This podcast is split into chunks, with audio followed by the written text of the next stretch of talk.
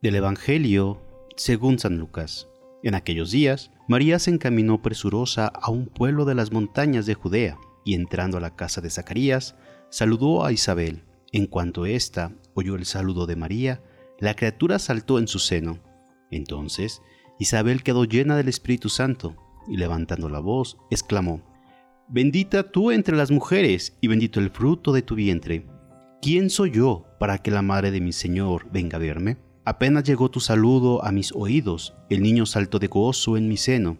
Dichosa tú que has creído, porque se cumplirá cuanto te fue anunciado de parte del Señor. Entonces dijo María, mi alma glorifica al Señor, y mi espíritu se llena de júbilo en Dios mi Salvador, porque puso sus ojos en la humillación de su esclava. Desde ahora me llamarán dichosa todas las generaciones, porque ha hecho en mí grandes cosas el que todo lo puede.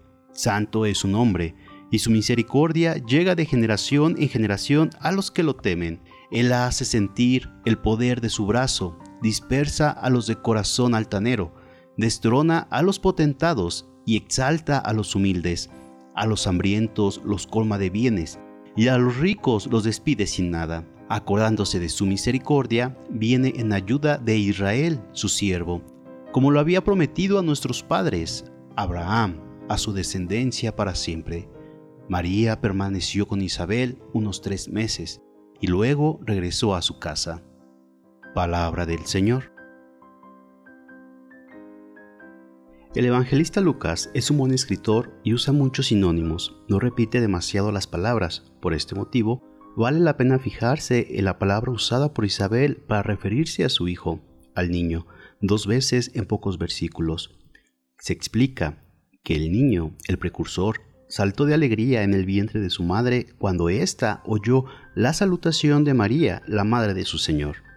El sustantivo es usado para hablar del niño que los pastores encontrarán en un pesebre, tanto en el anuncio por los ángeles como en la constatación por los mismos pastores, el niño, aquí Jesús, hecho pan para su pueblo, aún más adelante, acercan unos niños a Jesús para que los toque y ante el enojo de los discípulos les dice que el reino de Dios es de ellos, que hay que recibir el reino como los niños. Y finalmente, Lucas pone en boca de Esteban el mismo nombre, refiriéndolo a los niños hebreos que sufrieron persecución en Egipto por parte del faraón que ya no había conocido a José. Jesús, pan del pueblo, los creyentes reciben el anuncio de las persecuciones injustas, sí, pero también reciben la llamada a acoger el reino de Dios, como lo hacen los niños, con gratuidad. Y como el Maestro, hacerse también ellos pan para los otros, y como Juan, a saltar de alegría ante la visita del Salvador, ante la visita del Señor, que viene a encontrarlos a su casa.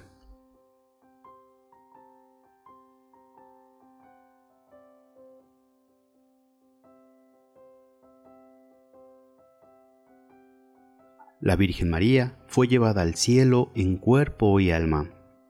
Hoy la Iglesia expresa el gozo de saber que la Virgen Inmaculada fue llevada al cielo en cuerpo y alma por Dios. La que participó del dolor de su Hijo, permaneciendo al pie de la cruz, mereció participar también de su triunfo, su resurrección y su realeza. Isabel, inspirada por el Espíritu Santo, dijo a María, Dichosa tú que has creído, porque se cumplirá cuanto te fue anunciado de parte del Señor. Y María siempre vivió de acuerdo con la voluntad del Padre.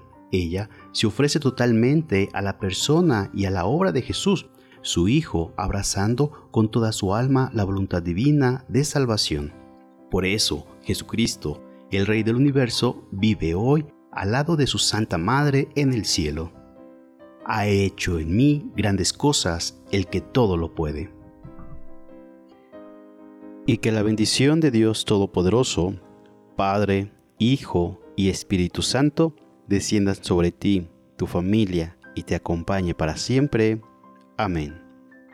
Si te gustó esta reflexión, te invito a suscribirte al canal, darle clic a la campanita y compartirlo para que más escuchen y mediten la palabra de Dios.